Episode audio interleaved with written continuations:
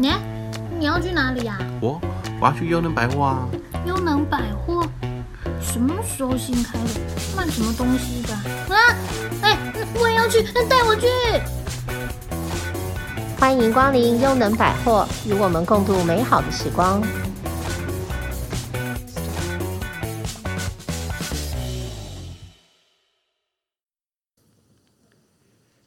各位听众朋友们，大家好，我是主持人花生壳。啊，因为我平常工作的关系，所以常常会到一些社福机构，都会接触到社工师。但其实经常我不太知道社工师都是在做些什么，感觉他们的工作内容包山包海。所以今天我们邀请到毕加士基金会的邱若莹社工师来到节目中，为我们揭开这个神秘的社工师的面纱。让我们欢迎若莹。Hello，, 大家好，我是若莹。Hello，目前在屏东毕加士基金会。你在那边做很久了吗？哎、欸，还没，今年要刚满一年。那是你的第一份工作吗？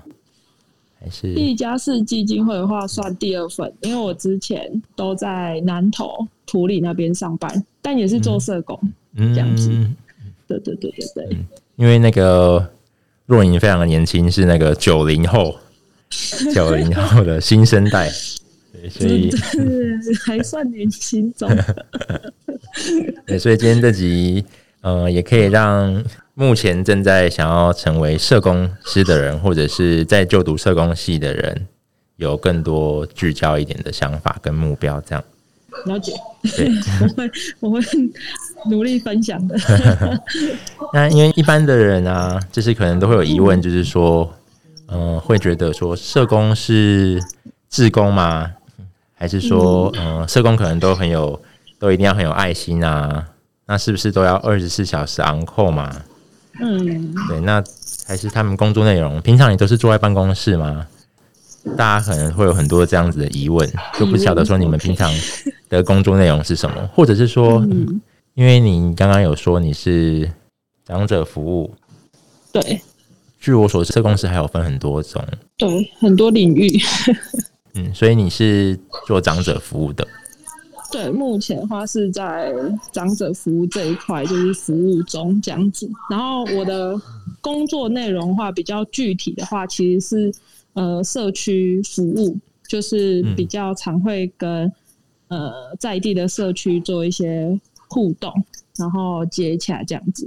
那我目前的话，就是比较具体的工作内容，就是呃招募志工，然后。进到我们的呃服务的场域当中去做一些服务，比如说我们推动的食味料理所，请他们一起来供餐。那之后也会有一些课程去做安排，这样子。嗯，所以你等于是一个号召志工的的一个角色。角色，嗯，对对对。然后办公室的话也会做，但嗯，也需要就是出去，就是跟社区去做接洽。然后可能就是也会跟着大哥大姐们一起出去参加活动，然后最近因为有办料理所，就是公餐的服务，嗯，所以就是 会一直去菜市场买菜，然后跟着大哥大姐们可能挑鱼啊、挑肉、挑菜，然后怎么样跟店家去杀价，然后询问菜价这种。是带着大哥大姐一起吗？应该准确的说是大哥大姐带着我去，因为 我是个不常下厨房的人，所以所以这一次那个服务的内容，就是对我来说是蛮蛮酷的一个挑战，因为是我自己也没有想过，也不知道自己可不可以做到的事情，但就是一边做一边学这样子。嗯，那目的就是希望大家大哥大姐们可以多走走嘛，出去户外啦，然后社会上这样子接触，融入生活这样。其实还有另外一个部分，是因为这些大哥大姐其实已经退休了。嗯、那要用什么方式邀请他们，就是再度走出家门，然后去做一些不同的活动？嗯、其实是呃，我们在做很多活动的发想的一个主要的核心。这样，那其实邀请他们出来做很多事情，有时候可能是他们已经会做的事情。嗯，那有一些可能是哎。欸过程中，我突然觉得，哎、欸，好像大哥大姐可以尝试，那我们就去试试看，这样子。嗯，这些大哥大姐，嗯、呃，行动上都还便利吗？坐轮椅吗？还是？嗯，应该是说，我现在的服务的场域，嗯，就是有分两个部分。嗯，那一个的部分的话，就是你刚刚说的，就是行动比较好的大哥大姐。对，对，那他们就是会进来我们可以跟你一起去买菜。对对对对对对，因为他们身份就比较像是自工。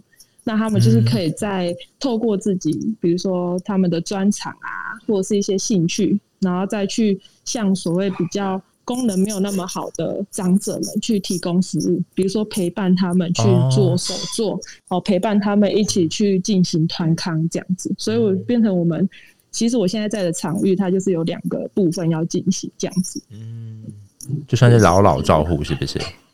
对对对对对，有点像是老老照护，然后另外一个是希望他们的退休生活有一个反转，就是哎，不一定是只能在家休息，其实可以再出来，把自己的专长什么再再出去一点，这样子，嗯、再发挥，不是出去，用发挥会比较好。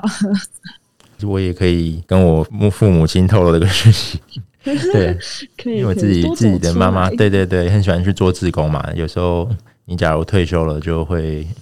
待在家太久，总是也就好像困住。对对对，出去外面走走，多接触人群，多聊聊天，对，会比较健康。而且我觉得有些事情是只能所谓的老老照护可以做到，因为有可能是因为我年纪的关系，所以可能在跟长者互动上，嗯、有时候可能在讲事情的时候比较没有那么，嗯，就是比较没有那么好去阐述说我想要表达的内容是什么。可是透过这些大哥大姐们去讲的话，哎、欸，哦，就长辈们反而很快就可以吸收这样。有时候那个沟通的语言啊，然后还要讲台语啊。对对对，我每次都国台语掺杂，然后阿阿公阿妈都说有懂，我就说啊，真的有懂吗？想说还是再请大哥大姐们帮我转述一下好了。我自己也是啦，我自己本身也会接触到很多大哥大姐。要稍微去练一下台语，这样不然有时候没有办法沟通。对，嗯，有有最近阿公阿妈有称赞我说台语进步了，嗯嗯，对对对，我蛮开心的。对对对。那你当初为什么会想要来做社工，或者是来投入选择长者服务这一块？嗯，社，我先讲为什么会投入社工哈，好，因为我一开始也不是想要做社工，对，其实我一开始很想要做那个什么室内设计师，原本就是因为我家里。嗯爸爸之前工作的关系，所以就会想要朝这个方向走。嗯、但是因为在高二的时候，就是呃妈妈中风的关系，所以就接触到了社工，然后有各式各样的社工、嗯、啊，在过程中就一直受到各式各样的社工的协助，就会觉得哎，会来家里或者是就是跟我说，哎，遇到这个状况你可以怎么处理？然后就是在旁边陪着我一起处理完这样子，我就觉得哎，好像还不错，这个职业好像还不错，就是。可以做一些很不一样的事情，可是这个事情是我觉得对于呃跟我一样可能遇到重大事故的人是很有直接帮助的职业，所以那时候就想说，哎、欸，那就去试试看，然后就很顺利的，就是 有社工系可以读，然后出来就变社工这样子。哦，那这样你现在社工跟你原本的梦想室内设计会？有连结吗？没有办法。对，但但就是我觉得就是，呃，我觉得社工其实他，你要说他很局限，我也觉得没有很局限，嗯、因为他就是什么事情好像都可以做一点做一点。嗯、对，比如说像我虽然不能做什么室内设计师，但是因为整个场馆可能是新的。所以我就会一直想说，哎、啊啊欸，那我可以怎么布置啊？我这些东西可以怎么弄？就觉得，哎、欸，好像有点小小满足当初想要室内设计师的那种小愿望的感觉，就觉得，哎、欸，好像也还好这样子。对啊，因为我看有的时候，如果比如说你机构内有一些家具要摆放位，社公司会来摆嘛，就看怎么样的装潢啊，然后行进的行动的路径会对长辈比较好啊什么的。对，而且我觉得这个就会比较不一样，就是变成摆的时候要考虑的会很多，不是只有美观，还有一些动线呐、啊。嗯、而且这个动线不是，其实不是只有长者，还有我们现场的照服员，他们要怎么样的去呃做动线的安排，对他们来说，服务要怎么很快的传递出去。我觉得这也是在一些家具的安排、路线的安排上面是蛮重要的，就会跟哎室内设计师。的想法可能又会再不一样一点，嗯，就他们可能只考虑到装潢啦，但你们会需要考虑到实际工作的、嗯、工作的时候，对不对？照服人需要用的动线啊，嗯、照顾的的方式这样。对啊，像你刚刚讲，你会选择长者服务，就是因为妈妈吗？其实我觉得我会选长者服务，还是因为你很喜欢误打误撞？真的吗？对，因为我从大学的时候就是一直办儿童营队，所以我一直确信自己我应该会走儿少领域。儿少领域，对对对对对，我连实习都是儿少领域。嗯，结果就是在大三、大四那一年有一个转机，就是加入了那个学校的 USR 计划。它就是大学生社会责任的一个计划，嗯，然后我就参加了这个计划，然后我们那时候是做，就是也是长者服务，那时候才发现，哦，其实也蛮好玩的。长者服务其实不像我想象中的这么的无聊，或者是死气沉沉，嗯、其实没有。嗯、对，因为我觉得它的花样很多，因为现在的长者服务其实就是。大家有常一直听到就是长照服务啊，对，然后又有老老照顾，然后现在其实又更多，比如说你就是要亲民共创，你可以跟很多不同的、嗯、呃所谓的年龄层去做所谓的合作互动，那它其实碰撞出的火花会更多，所以就有点打破我一开始的那种既定印象，就是啊，就是老人领域只能做。某些事的这个想法就被打破，然后打破之后，其实我觉得，哎、欸，就也蛮好玩的。就是你想要做什么，其实都可以去做，只是你在设计的过程中要注意的美感会比较多一点，不一样一点，这样子。比较多的美感哦，就是要考虑到长辈他们的想法，是不是？呃，比如说，呃，如果在跟嗯、呃，小朋友做经营共创的时候，嗯嗯嗯，可能就要注意，因为小朋友的活动能量很高，嗯、对，可是长辈动作会比较慢。哦、那我们要怎么去把场是场域控制好一点？那比如说桌椅的摆放要怎么摆，嗯、就是可以让小朋友在旁边跑一跑，可是又不会影响长辈说哦，他在旁边看的时候哦，不小心会被撞到或什么。然后比如说像是材料，我们要怎么发才会比较安全？我觉得这都是以前在办儿童营队就不会想很多，因为以前办儿童营队就很简单，我就一个大桌子，然后可能东西都摆好，然后请每个小队出来领。啊，因为空间又很大，小朋友跑一跑，哎，你也不担心说他们会发生什么大碰撞，对对对，对对对，都会讲，哎，可是到了那个长辈的时候，就会觉得，哎，不是应该要，对，要小的，就是小心，就是再小心一点，应该要再。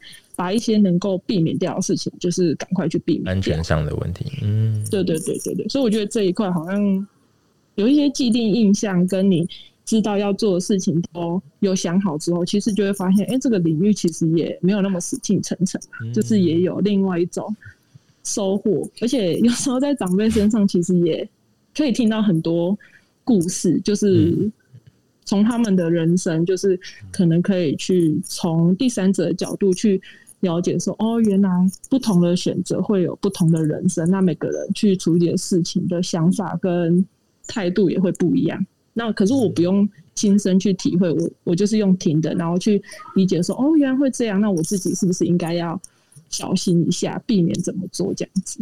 嗯，提早获得了一些更多的人生的经验，这样。对对对，而且就会。有很多人生的导师，就是就在我身边，对，这样就可以少走很多不对的路，真的。对，就是少走很多冤枉。我觉得啊，这这也是这也是就是来，就是长就是老人领域这一块，我觉得就是更不一样的收获，这样子。嗯，确实是比较好。对对，我我自己也有深感体会，就很多不一样的感觉，这样。对啊，对啊。刚刚那样讲，因为我看若莹其实他是一个很正能量的人。但我相信，因为你平常会都要接触很多就高龄者嘛，嗯，对，那毕竟是跟你的年纪平常的生活圈是比较不一样的。那这样过程中，你平常遇到最大的挫折，这个工作中有遇过吗？我觉得最大的挫折可能不是在跟长辈的直接互动上，嗯，因为我觉得直接互动上其实。会有很多意想不到的小插曲出现，可是那个你其实都可以去解决的。嗯、可是我觉得 比较挫折，其实是前端的一些，比如说活动的发想上，嗯、或者是一些行政业务的处理上。因为我就是一个很坐不住的人，所以我就会觉得啊，对我来说很痛苦。然后有时候发想活动发想不出来，我就会觉得心很累。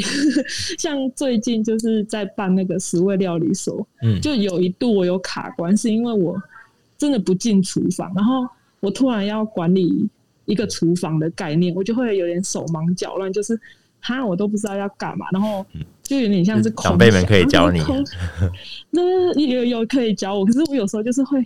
还是会听不太懂很多细节，嗯、所以我就会又一直想，一直想，然后想到后面，其实会会觉得啊，怎么办？我我真的很能做好吗？就是有点蛮沮丧，然后陷入自我怀疑的那种。对，但但就也还好，就是再跟多一点人聊之后就，就、欸、哎，又好像有一些头绪，然后就是也在慢慢的步上轨道后，就觉得哎、好像也我好像也不用那么紧张，因为有些事情它就是。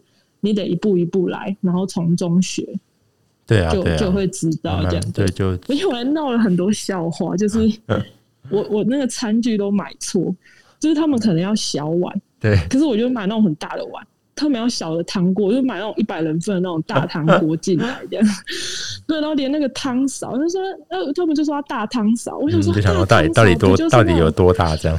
对对对，然后我就去那个百货里面，就是那种什么小北百货去看，嗯、然后最大的那一只，然后我就把它拿回来，然后就大哥大姐说，我们要的不是这种汤的，我们要家庭号就好。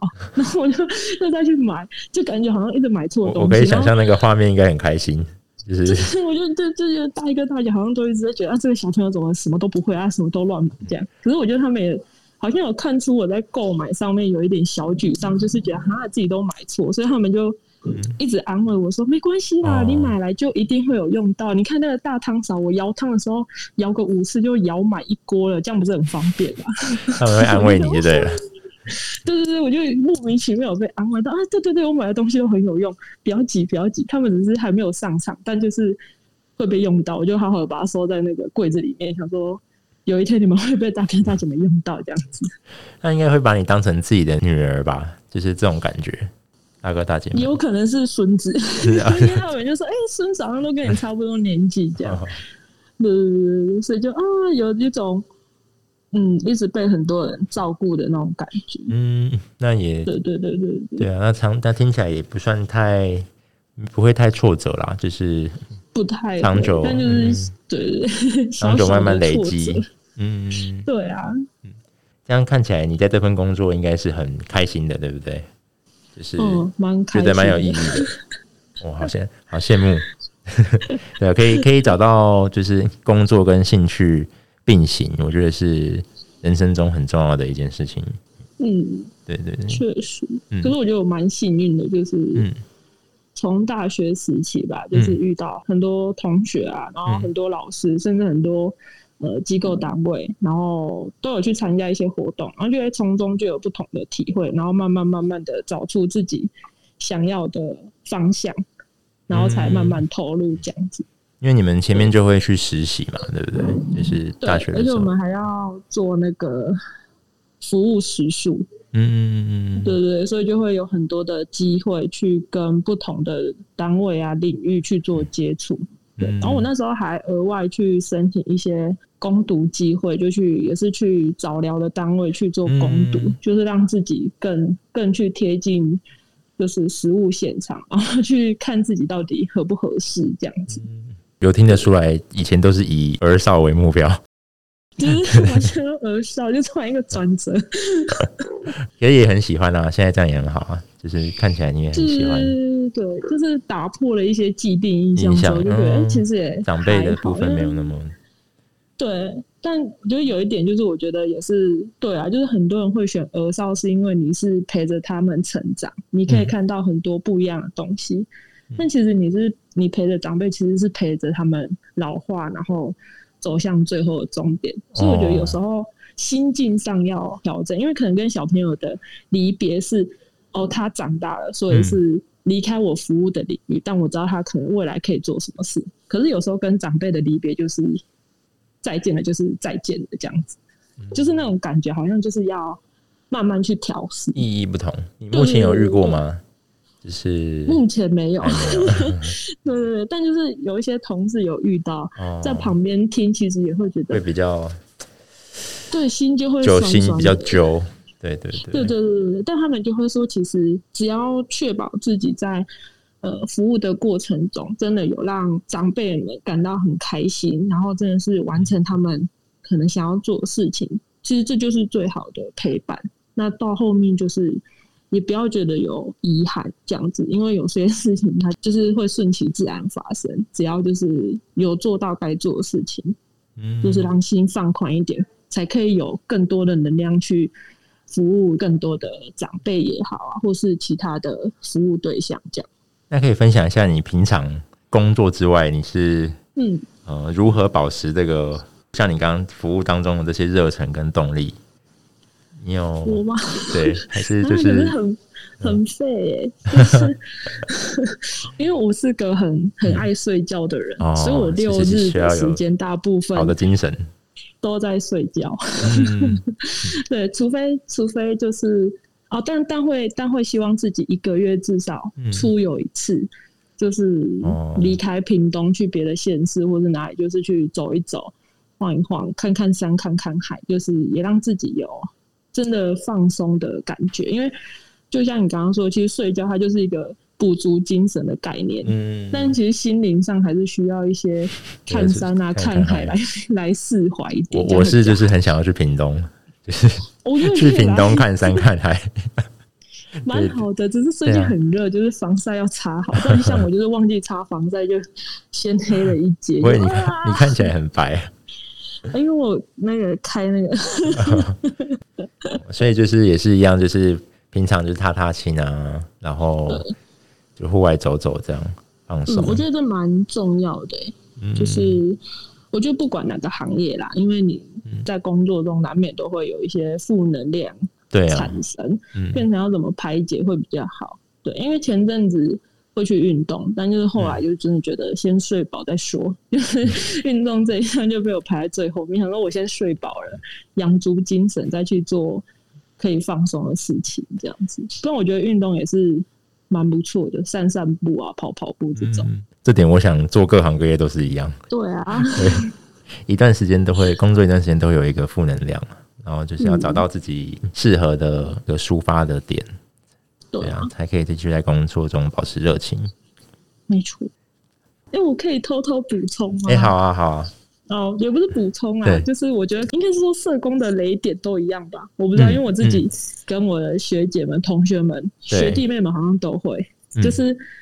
现在还是有很多人认为，就是可能会很容易把社工跟志工就是画上等号。哦，现在还是会吗？对对对对对，还是多多少少会。嗯、但是真的要再次澄清，他们真的不太一样，因为大家可能会认为社工就是做很多事情，可是他其实后面都有很多的专业的训练养成，比如说你要怎么去。评估一个人的身体状况、心理状况、家庭因素，然后要把它统整起来，才可以产出一个所谓的处遇计划。那这个处遇计划就是我们要按照我们的计划去做一些服务的内容的设计。其实它是一个一连串有点需要耗精神的工作程序。嗯、对，所以就是都有受过专业训练一样。嗯、对，因为这如果如果你身边有做。社工的朋友真的不要在他面前直接说出啊，你跟自工有什么不一样？我觉得那个社工会爆掉，爆 就很容易踩雷点这样子。我想大家大家很多都会有这个这样子的疑问，对，而且很多人都会问说什么？到底是因为我们一般都希望钱多事少嘛？嗯，然后有的会觉得说，哎、欸，社工是钱少事多吗？是都是爱心行业吗？什么的？哦真的，真的不要说我们是爱心行业，对不对？对，因为我觉得也是很专业的。对，因为而且我觉得，我觉得比起爱心，其实社工更要的是那种同理心，嗯、就是你要能够去同理对方的处境是什么，你才可以比较客观，但是又理性中带一点感性去看待这个人，然后去帮他做所谓的服务的进行。嗯、我觉得这是蛮难的，因为我觉得我有时候会太过理性。但有时候又会太过感性，所以我觉得这是我我自己需要调整的。但但真的不是只有爱心，我我我自己觉得没有一件事情是只靠爱心就可以一直做下去，因为过程中会耗掉很多很多的东西。那我觉得爱心它可能只是其中的某一个条件，就是哦，你很有这个热忱，很想要去帮助别人。它是第一步，嗯、但是后续其实最基本的，对不对？这是最最最基本的，嗯。然后后续像你讲的理性中感性，带点感性。对对，我我这个是我觉得是很难拿捏啦。对，就是是要都要一直在学习的过程，也是照顾长辈很重要的一环，这样。对对对对对。然后二十四小时 on call，我觉得要看，嗯，要看每一个领域就比较不一样。嗯、对，像你的就没有，对，对我的比较没有，因为因为我的长辈算是比较嗯比较能够自主。自主的长辈们，所以他们基本上没有什么事情，他们也不会赖我。嗯，对。那他们会传 可爱的长辈图给我说早安，这样 我就会回他晚安。因为通常我看到已经是要回，就是已经下班了，我就回他说：“那我要去休息，晚安。”这样。对对对对对。好，这因为时间的关系，嗯，我想就是最后请若莹。跟我们说一下，就是有没有什么建议给这些还在读社工系的，未来要踏入社工系职场的学生，在选择上面呢、啊，过来人的经验分享这样。我自己觉得就是不要怕去尝试，只要你有兴趣的事情，你都可以在学生阶段的时候多去尝试，多去接触，因为你这样子才有时间去。帮自己排除哪些是适合，哪些是不适合的，而且我觉得在过程中是真的会得到一些不同的感受。那你感受越深，其实你之后做的选择就会越贴近你自己。对，而且我有那哦，有一句话是我从高中的时候就一直跟自己说的，就是就是以后选工作真的不要选择说他的职位要多高。嗯，要多么的符合自己，在找到符合自己理想中的样子之前，应该要先找出适合自己的样子，然后再慢慢慢慢的从中把自己变成理想中的那个样子。哇，这个这一句我先抄起来。若莹看起来像九零后的年轻人，但是他的心境可以看得出很很成熟、很强大、成熟啦。不像现在很多小孩子比较没有那么知道自己想要什么，我觉得这这很难得。嗯，就是多去尝试，就会知道自己想要什么。真的，真的，真的。那今天这集就是听了若莹有很多实质上的建议，不单是对。社工这个部分，我相信也对许多现在正在工作的人的一些很好的一些舒压啊，或者是找到自己工作乐趣啊、动力的方法。这样，那最后我们也希望乐莹在他目前的工作中可以越来越顺利，然后也挫折越来越少，未来才会有更多长辈们可以接受他这个爱的服务。对，谢谢。嗯，好，那我们今天节目到这边，好，谢谢，谢谢，嗯，感谢，拜拜。拜拜。